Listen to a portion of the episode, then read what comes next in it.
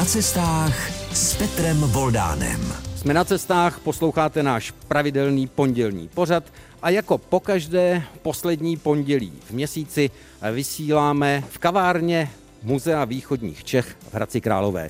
No a dnes jste přišli na cestování do Velsu. Hezký podvečer.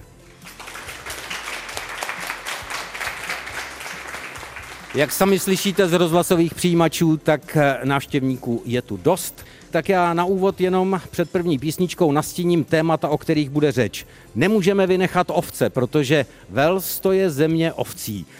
Já vám to mohu dokumentovat na tom, že zatímco na celém území Velsu velikosti zhruba jako Morava nebo Slovinsko žije kolem 3 milionů nebo něco málo přes 3 miliony obyvatel, tak ovcí je tam registrováno víc než 10 milionů. Takže ovce mají velikou převahu. O nich bude také řeč. Budeme si povídat o technických památkách, budeme si povídat o zajímavostech, jako jsou třeba parní železnice, podíváme se do přírody, povíme si něco o rugby, protože to samozřejmě k Velsu také patří.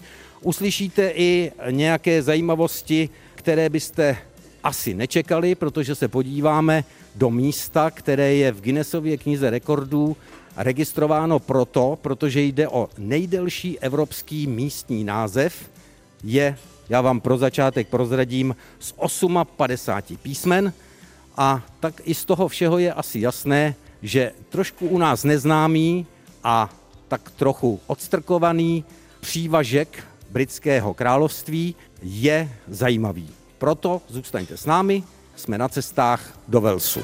Slyšeli jste velšského tygra, tak se říká zpěvákovi, kterého známe u nás. Tom Jones je znám u nás také.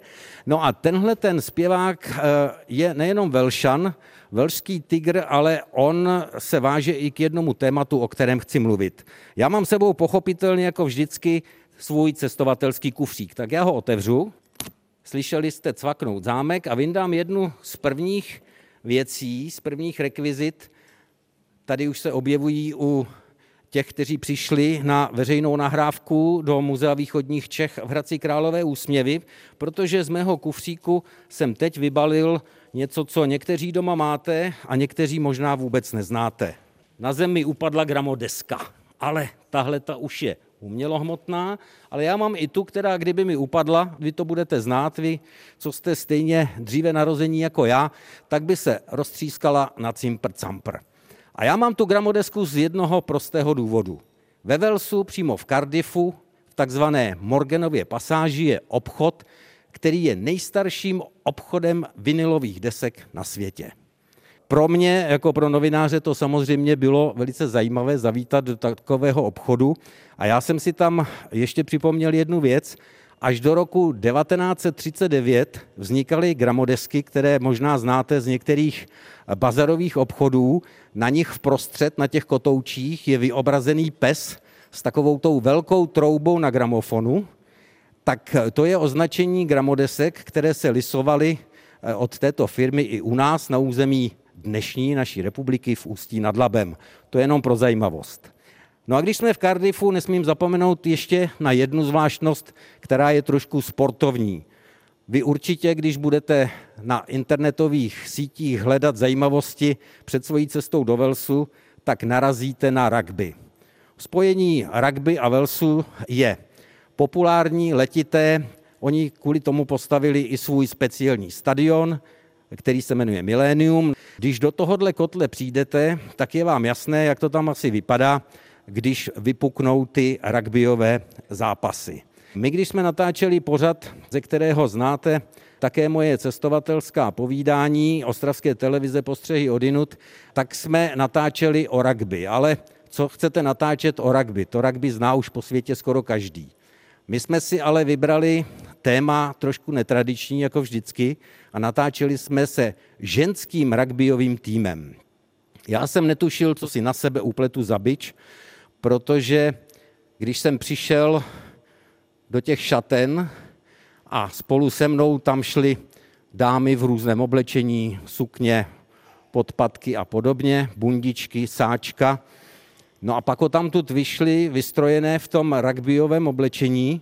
Mnohé se proměnili i tak, že měli najednou o jednou tolik širší ramena na ten zápas, tak jsem zjistil, že to žádná legrace nebude, protože dámy mě požádali, jestli s nimi nechci trénovat. A pak si mě tam pučovali na tom place a házeli se mnou skoro jako s tím míčem, šišatým.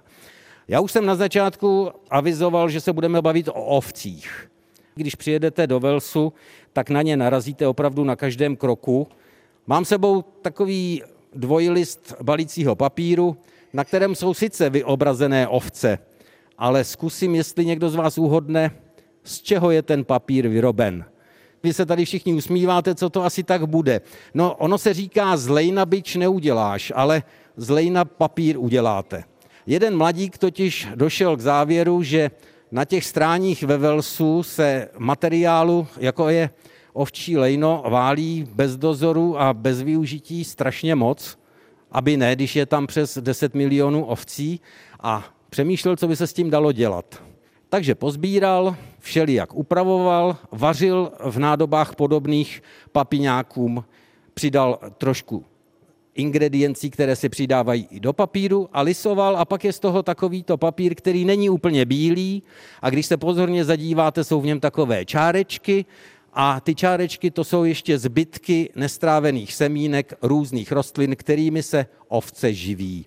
Myslím si, že fantastický nápad, jak využít surovinu, která je totálně a naprosto zadarmo a na kterou my nadáváme, když nám po něčem takovém ujede třeba bota. Ono těch zajímavostí kolem hledání zajímavých řešení je ve Velsu víc. Já jsem měl možnost v jednom místě navštívit dílnu, kde vás naučí stavět domy ze slámy. Je to zajímavá práce, já jsem si to vyzkoušel.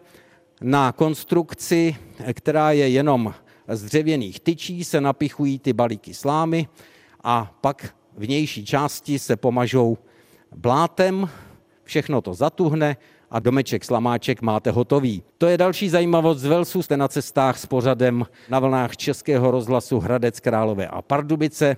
No a možná jsme vás eh, těmi pár zajímavostmi navnadili k tomu, abyste zůstali na našich vlnách i nadále. Na vlnách Českého rozhlasu posloucháte pořad na cestách jako každý pondělní podvečer. Dnes společně cestujeme do Velsu, a to jak na rozhlasových vlnách, tak při veřejné nahrávce v Hradci Králové v Muzeu východních Čech. No a my už jsme si tady povídali o pár zvláštních zajímavostech a já v těch překvapeních budu pokračovat. Teď vyndám hrneček, na kterém je změť písmen kolem dokola, do takového velkého kruhu. Vy ten hrneček uvidíte na fotografii na webových stránkách Českého rozhlasu. Vyndám ještě takovou, řekněme, utěrku, kterou mývali naše babičky připíchnutou i za kamny. A tady je ten nápis opět, hrozně dlouhý. Já připojím, že je to 58 písmen a to je název vesnice z Velsu, název, který je nejdelší v Evropě a proto je v Guinnessově knize rekordů. Zajímá vás, jak se ta vesnice jmenuje? Asi zajímá. Kostel svatá Marie v rokli bílých lísek poblíž silného víru a kostela svatého Tisília z červené jeskyně. Tak to je název té vesnice. Kdo za to může? Může za to údajně Švec, který před spoustou desítek let přišel na to, že když do téhle té vesnice, která se jmenovala nějak úplně obyčejně, zavedli železnici, tak tam nikdo nevystupuje na té zastávce, jenom místní a nikdo se tam nejde na nic podívat. Je to neatraktivní místo. Ono toho tam popravdě k vidění moc není. Je tam jeden obelisk jakéhosi bojovníka od Waterloo a tím to končí. Ale místní chtěli, aby tam turisté přece jenom zavítali na sever Velsu.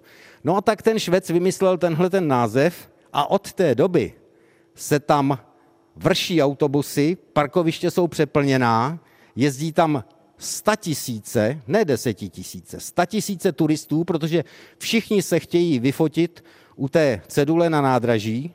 Ono ji těžko dostáváte do záběru, takže musíte jít na druhou stranu těch kolejí a než přejdete kolem toho názvu, tak to trvá pár vteřin. Všichni to chtějí vidět, kupují si tam pohlednice, což je dost velký problém pro ty, kteří připravují pohlednice, protože on se ten název na tu pohlednici normálně nevejde, takže většinou bývá kolem těch obrázků kolem dokola, protože to není jako když tam napíšete třeba červený kostelec anebo Vysoké míto. To prostě se nevejde. Takže je to docela velký oříšek, ale jak říkám, turistické lákadlo je to jako hrom a když jste ve Velsu, tak se tam musíte podívat. Pikantní je, že v centru turistickém informačním vám půjčí i razítko, že si můžete ten název obtisknout na papír nebo na tu pohlednici a navíc tam mají stojan, na kterém je kilometrovník do různých metropolí, nejenom v Evropě, ale v celém světě. Zajímavé na tom je, že všechny ty metropole znáte, ale tuhle tu s prominutým slavnou díru ve Velsu eh, nezná nikdo a ani nikdo není schopený vyslovit. Notabene ve velštině, což je jazyk, kterým se dříve ve Velsu hojně mluvilo, dnes už jim mluví jenom pětina lidí. Zmiňuje ho ve své cestopisné knížce Anglické listy i Karel Čapek. Já si s dovolením pomůžu malou citací. Karel Čapek se do toho místa taky dostal a on to charakterizoval tak, že tam ten název obsal, což já se nebudu snažit ani číst, ale on tady píše, že pokud se týče jazyka Velšanů, je poněkud nesrozumitelný. A jak mi vykládal můj účetní přítel, je také složitý. Dejme tomu, otci se říká jednou det, jindy tet a jindy zase nhet, podle okolností. A že to je složité, je vidět i z toho, že jedna z vesnic se jmenuje prostě a teď tu jsou tři řádky toho názvu, který jsem vám jako básničku recitoval. Ovšem nebyl by to ani Karel Čapek, který napsal, že ta velština kelčtina se pěkně poslouchá zejména z úst tmavovlasých děvčat typu bezmála francouzského. Ale jak upozorňuje ve svých anglických listech, jinak není Vels vůbec tak divný a strašný jako ta místní jména. Tak to je jenom pro zajímavost a pokud byste se někdo chtěl učit tu velštinu, tak vězte, že nebudete v abecedě mít některá písmena, protože neobsahuje abeceda například K, U, V anebo Z takže o to je to zábavnější učit se velštinu. Nesmíme zapomenout ani, i když je to jeden z nejchudších koutů nejenom britských ostrovů, ale celé Evropy, že je tam řada technických zajímavostí. Je tam jedno místo, které je na seznamu UNESCO, je tam proto, že má hned dvě technické památky, a to nejdelší a nejvyšší akvadukt v celé Británii, ten má 19 pilířů a nad řekou Dí eh, se eh, klene ve výšce 38 metrů. Když říkám akvadukt, tak si představte potok, který teče na mostě nad tím údolím. Potok o šířce asi 3 metry 40, hloubce 1,5 metru a vy najednou můžete jet na lodi, takové té typicky anglické, které plují po těch různých kanálech v Anglii a vy plujete na lodi po mostě. Když se díváte ze zdola nahoru, tak vám to přijde divné, že na tom mostě, na tom akvaduktu nejezdí auta, že tam sice chodí lidi, ale najednou tam pluje loď. Je to zvláštní pocit zase se dívat z té lodi dolů, protože je to pochopitelně velká atrakce.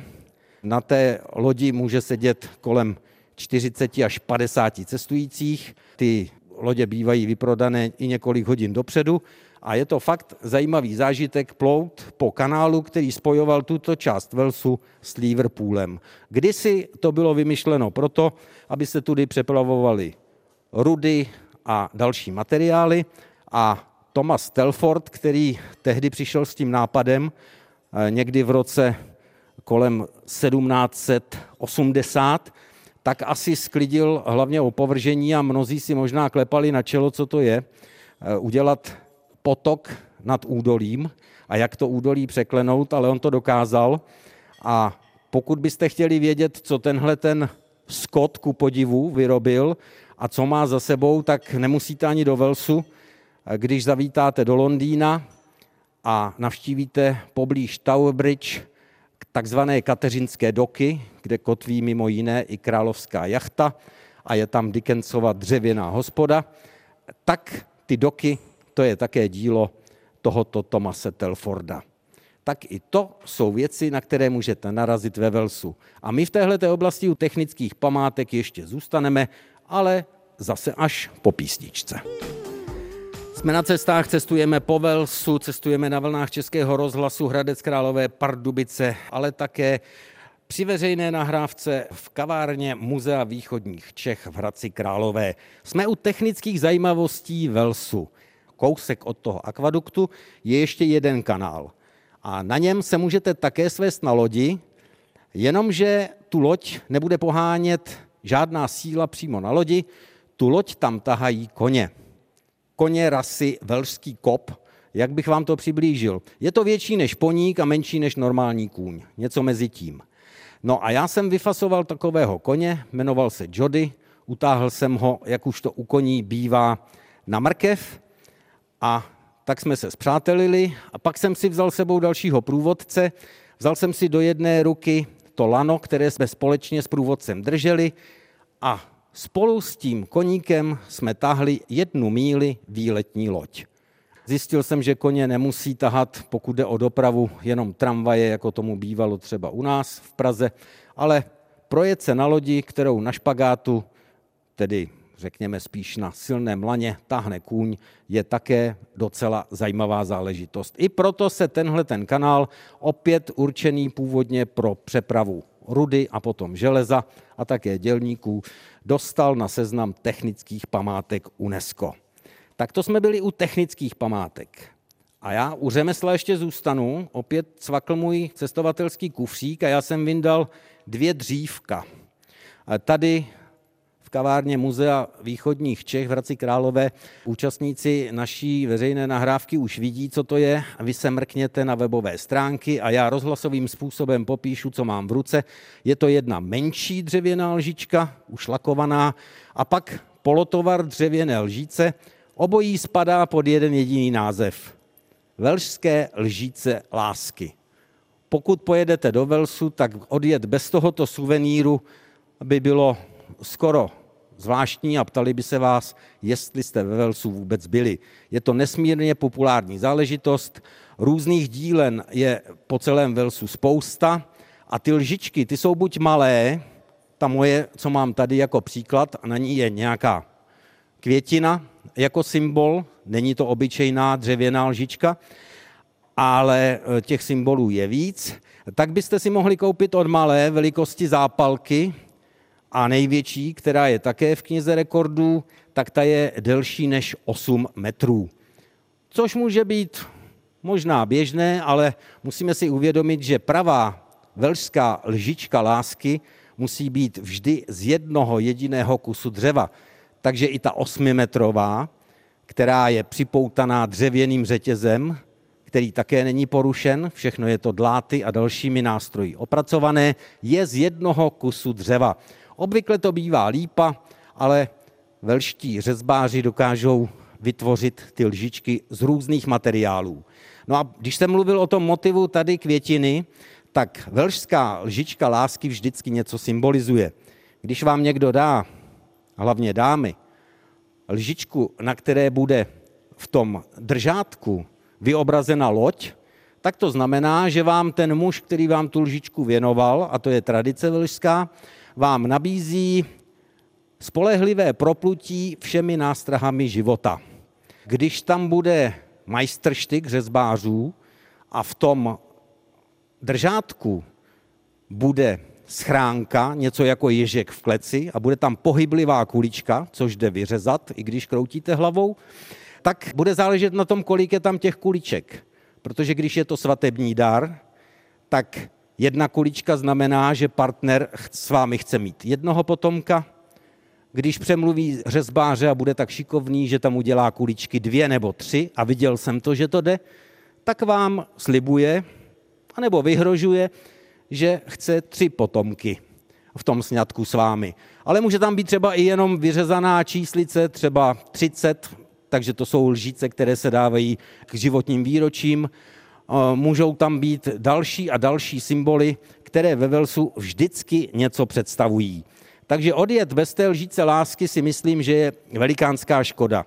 Já jsem měl šanci být v jedné dílně, rodinné dílně, kde dokáží vyrobit těch lžic zhruba 60 vzorů. V té dílně, kde jsem byl, pracovala celá rodina, to znamená majitel, jeho žena a syn. A každý byl na něco specialista. Majitel opracovával ten kousek toho dřeva, to prkínko na hrubo. Manželka dělala ty jemné finesy už menšími dlátky a specialistou na ty kuličky, na ty schránky pohyblivých kuliček, které v tom chrastí jako na počítadle, jak to znáte ze svých dětských let, tak na to byl právě nejšikovnější ten syn. A když mi ukázal, že nejenom dokáže udělat do té schránky tři pohyblivé kuličky nad sebou, ale ještě do jedné kuličky vyřezat další kuličku, která se v té první otáčí a celé se to točí v tom držáku, tak to už bylo na mě moc. I to se mi na Velsu líbí, že jsou tam lidé, kteří dokáží ctít tradice, dokáží ctít řemeslo a dokáží mít tu sílu držet ho dál. Tak jako je to třeba s dalšími dopravními prostředky. Já vám teď pustím jeden zvuk.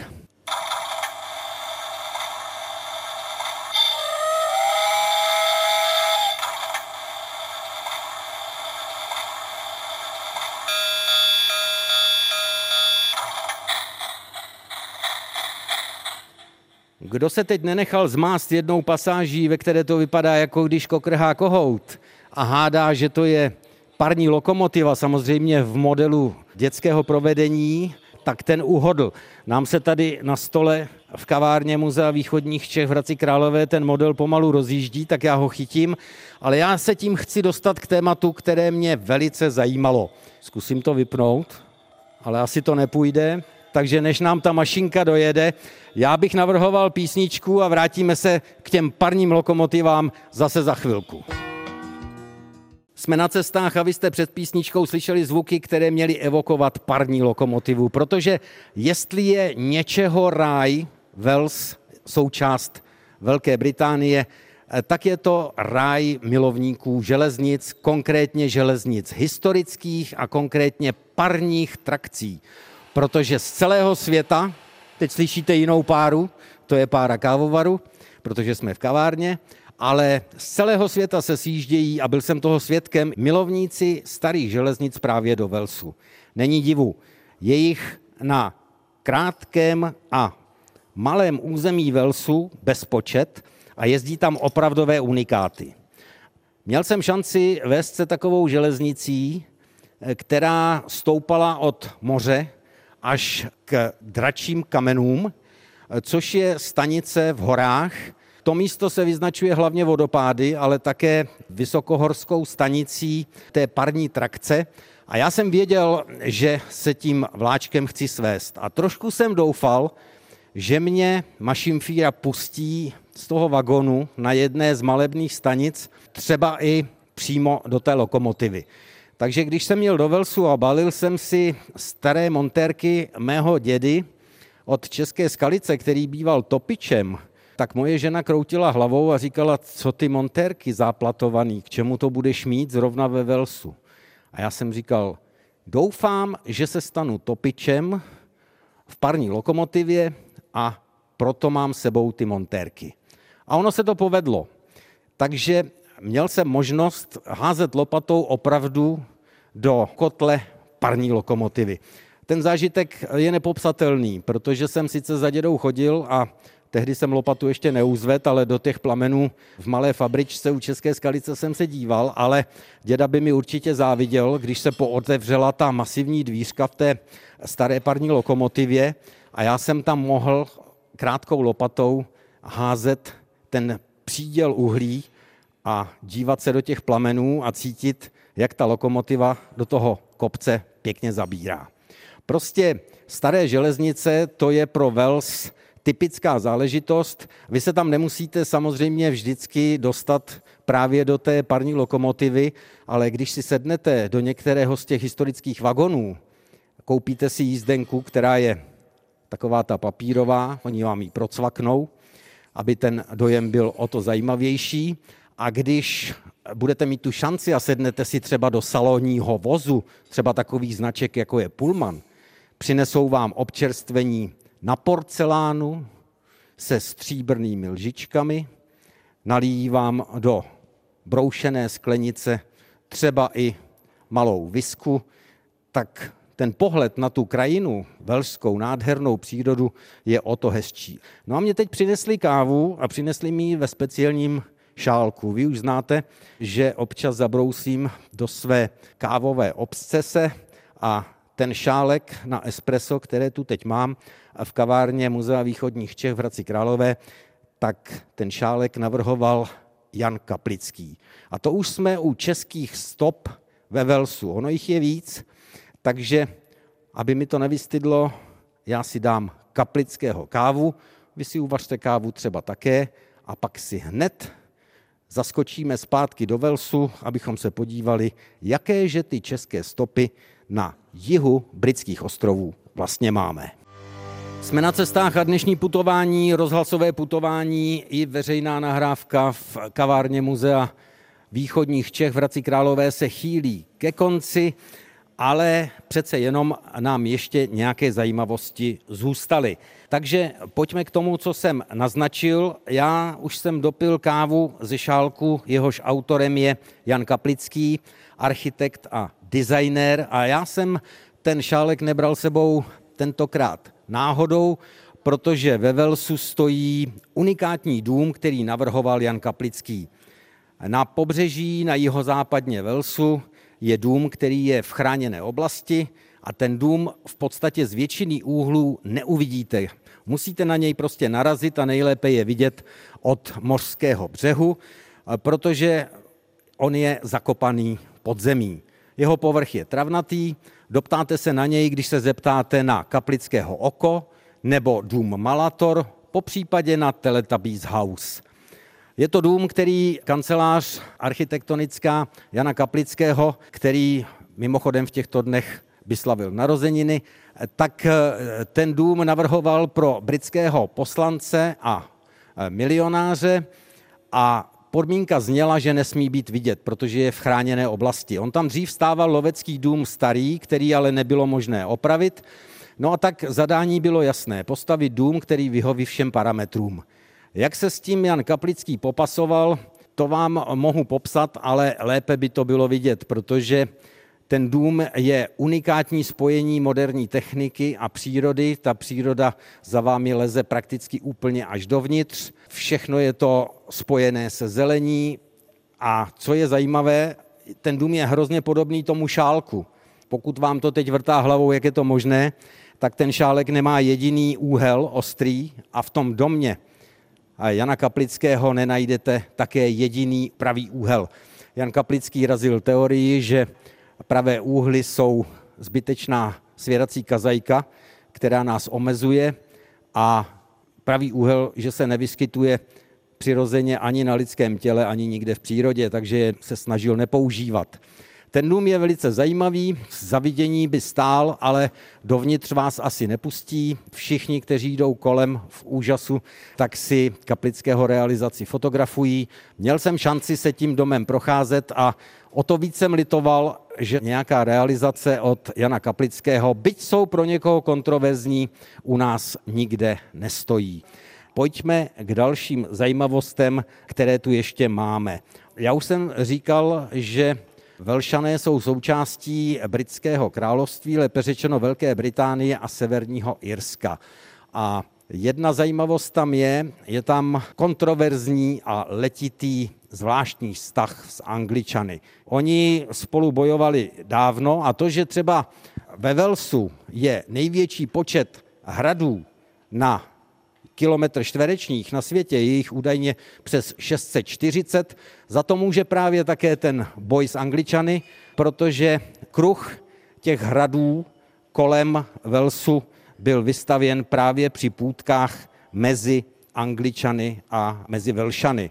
Já jsem měl jednu příhodu, kterou jsem zažil právě kolem toho vztahu Angličanů a Velšanů.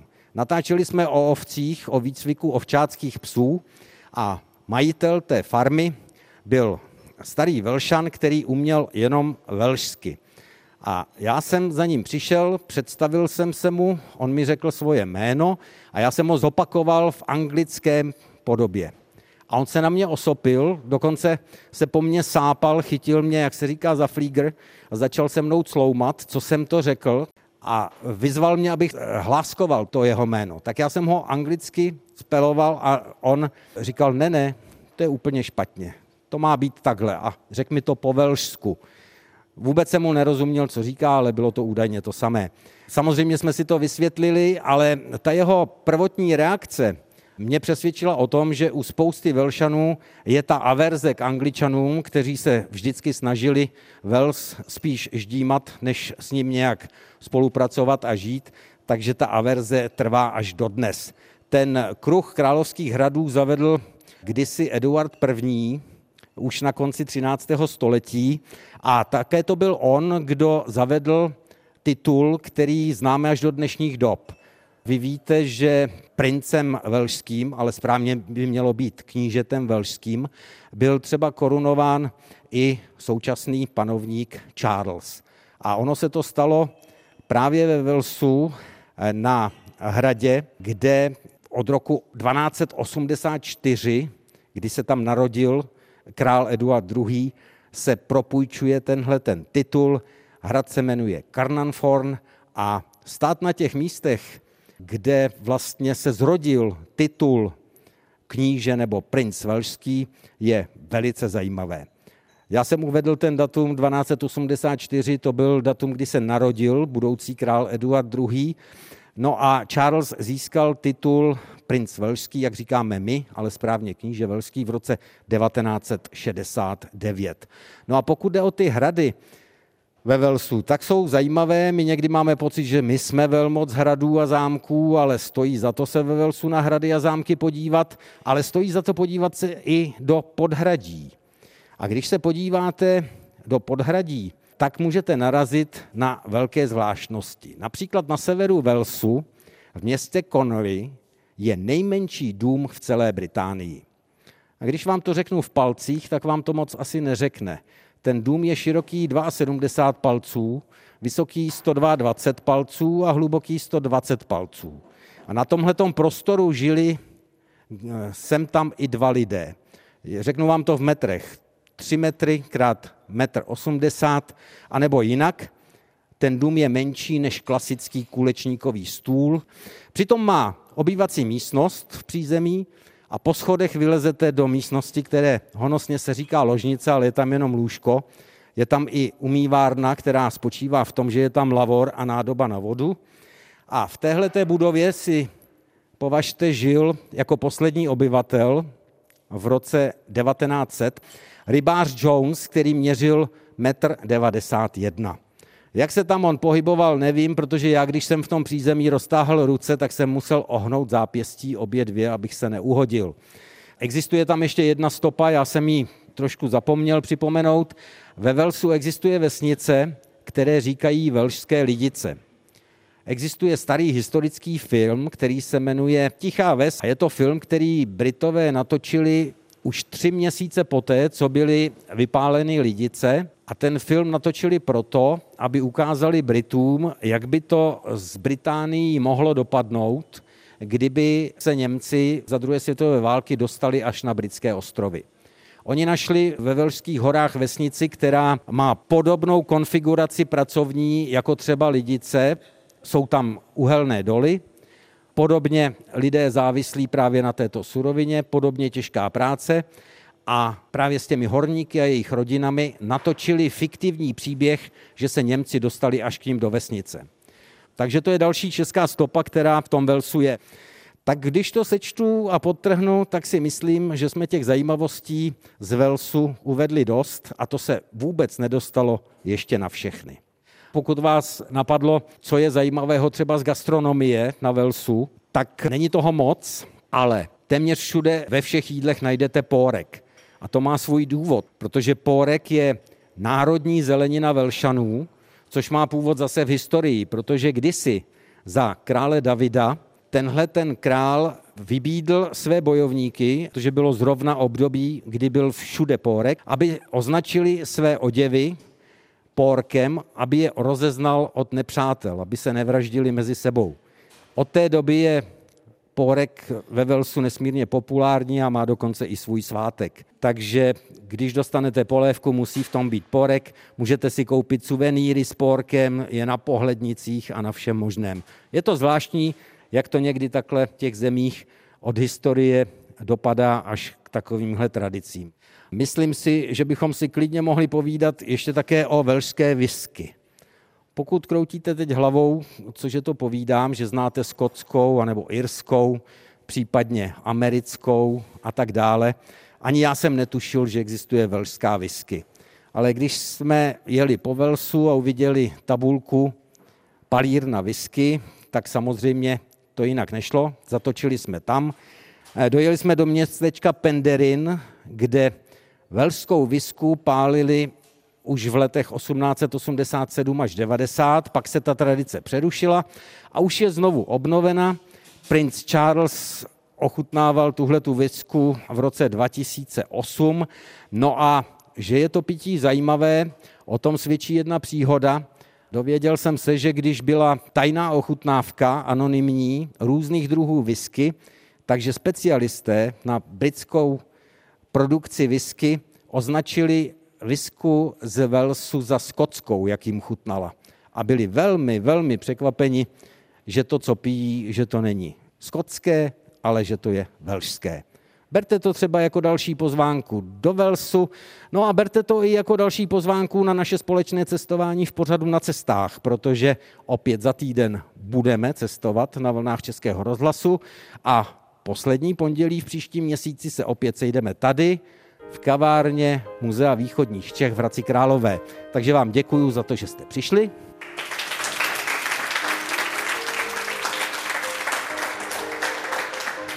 A jak s vámi, tak i s vámi u přijímačů se těším za týden opět naslyšenou. Loučí se Petr Voldán.